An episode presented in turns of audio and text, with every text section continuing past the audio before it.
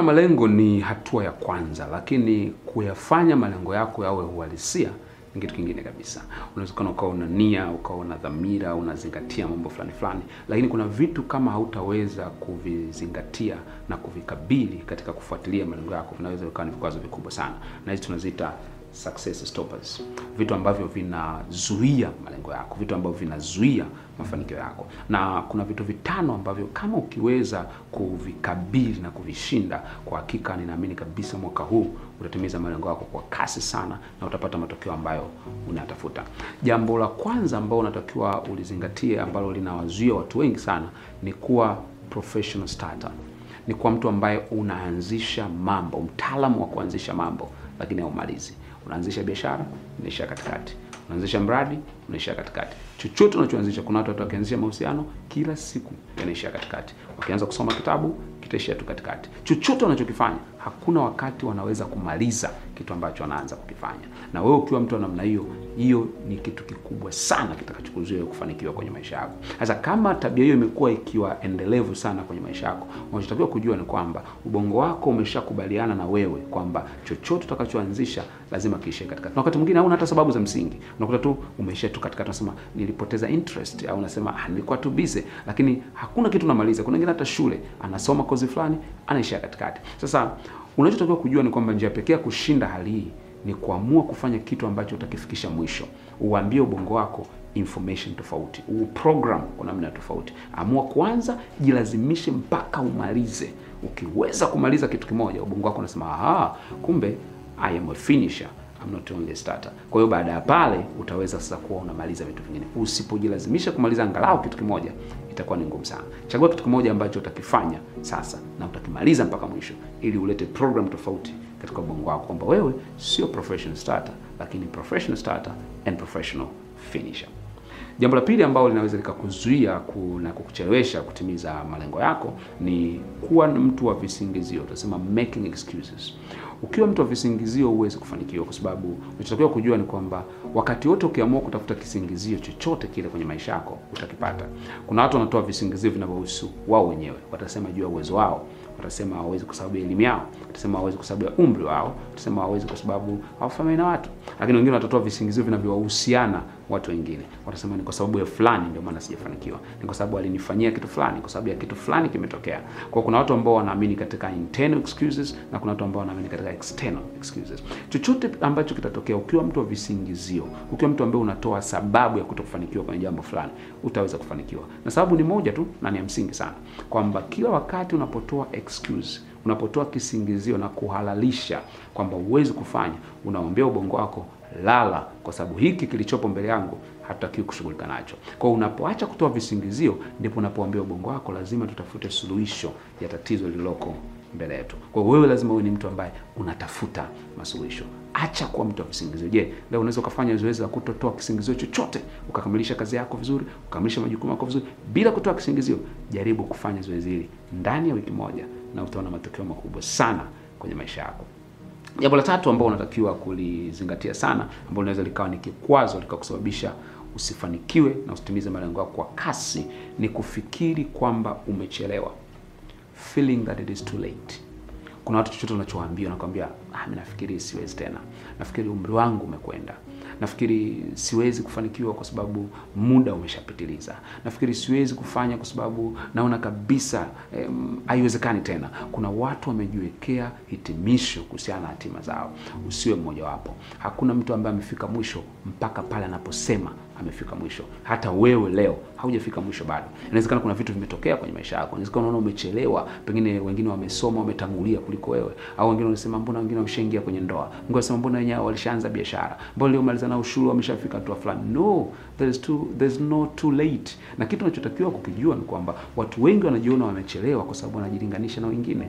Tunasema jifunze kwa wengine, lakini usijilinganishe na wengine. Kwa nini? Kwa sababu ukurasa wa kumi wa mwenzako inawezekana ukawa wewe ni ukurasa wako wa kwanza. Somebody's 10th chapter can be your number one chapter. Kwa unatakiwa uzingatie kwamba unayo maisha ya kufanya. Run at your own pace. Hakuna mtu amechelewa, bila kujali umri wako, bila kujali chochote kile, haujachelewa. Unaweza ukaanza leo na ukafanikiwa. Usihitimishe kwamba umechelewa. Ukisema tu umechelewa, umefunga fursa, umefunga watu wa kuja kuungana na wewe, umefunga uwezo wako, hautafika mbali. Bado hujachelewa. Kuna jambo lote ambalo unafikiri umechelewa kwenye maisha yako, ningependa nikukumbusha kwamba ukisema umechelewa, hautafanikiwa. Bado haujachelewa. Jambo la nne ambalo unatakiwa kulijua linazuia watu wengi na kuwachelewesha kufanikiwa malengo yao kwa haraka ni kwamba wanajaribu kufanya kila kitu. They try to do everything. Wanajaribu kufanya kila kitu. Ukweli ni kwamba unaweza ukawa una uwezo wa kufanya kila kitu, lakini hautakiwi kufanya kila kitu. Naomba nirudie tena, unaweza ukawa na uwezo wa kufanya kila kitu unachotaka, lakini utakiwi kufanya kila kitu. Lazima utengeneze focus na kama ujui unatafuta nini kwenye maisha yako, kuna vitabu vyangu viwili vitakusaidia sana. Cha kwanza ni Timiza Malengo Yako, kinachoelezea mbinu sitini wanazitumia watu waliofanikiwa. Sura ya kwanza nimeeleza ulikuja duniani kufanya nini, lijue kusudi lako, kitakusaidia sana. Lakini kitabu cha pili ni tabia kumi na mbili za watu waliofanikiwa. Zile tabia, ukiangalia tabia kwanza nimeelezea kuhusiana na clarity of purpose, kujua kusudi lako, kujua unataka nini duniani, unataka nini hasa wewe duniani.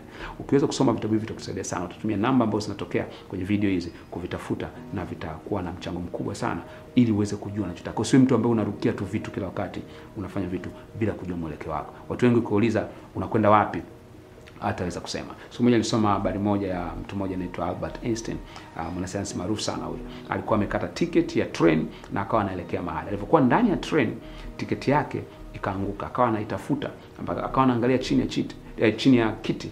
Yule train attendant, yule mhudumu wa train alivyokuja, akamwona anahangaika kutafuta tiketi, akamuuliza Professor Albert, kwa nini una unahangaika? Kuna umepoteza nini? Akasema nimepoteza tiketi yangu ya kukuonyesha.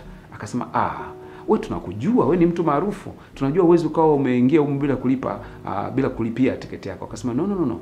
Problem sio kwamba nimelipia au. Problem ni kwamba kituo ninachotakiwa kushuka kimeandikwa kwenye hii tiketi. Kwa unaweza ukawa ni maarufu kama ambavyo alikuwa Albert Einstein, lakini kama hujui unakokwenda unapoteza muda tu. Watu watakujua, watakusifia, lakini haujui unakokwenda. Swali langu kwako ni je, wewe unajua unakokwenda? Unajua unachotafuta duniani? Au unaamka tu uko busy na maisha? Ili malengo yako yatimie, lazima ujue unachotafuta kwenye maisha. Jambo la mwisho ambao unatakiwa kulijua na kulizingatia ni kwamba kinachoweza kuzuia malengo yako yasikamilike kwa haraka ni kitu kinaitwa indecision, kuto kufanya maamuzi. Mtu mmoja alisema delayed decision is as good as indecision. Maamuzi yaliyochelewa hayana tofauti na kuto kufanya maamuzi. Watu wanajua kabisa kuna maamuzi wanataka kuyafanya, lakini hawayafanyi. Hata wewe inawezekana kuna maamuzi unatakiwa kuyafanya kuhusiana na mahusiano yako, kuhusiana na maisha yako, kuhusiana na kazi yako, kuhusiana na biashara yako. Unajua kabisa kuna maamuzi thabiti natakiwa niyachukue, lakini hauchukui. Kadiri unavyokaa katika muda mrefu bila kufanya maamuzi ambayo unajua ni maamuzi sahihi ya kuyafanya, yatakuletea madhara. Watu wengi wanaogopa kufanya maamuzi kwa sababu swala la kwanza linakuwa watu watanionaje, watu watanionaje, watu watanionaje.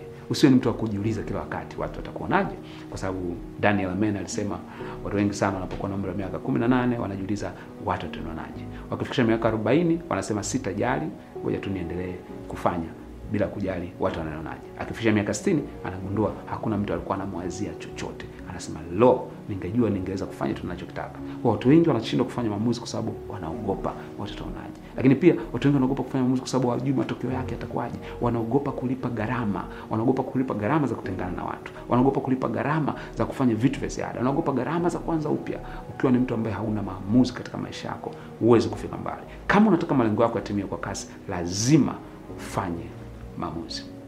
Sijajua kwenye maisha yako ni mambo gani kati ya matano yamekuwa yanachangia sana kukupunguzia kasi ya kutimiza malengo yako. Niandikie hapo chini kwenye comment ni jambo gani hasa limekuwa linachangia kukuchelewesha, na mimi nitakufuatilia zaidi na nitakushauri zaidi namna gani unaweza kutimiza malengo yako kwa kasi katika mwaka huu. See you at the top.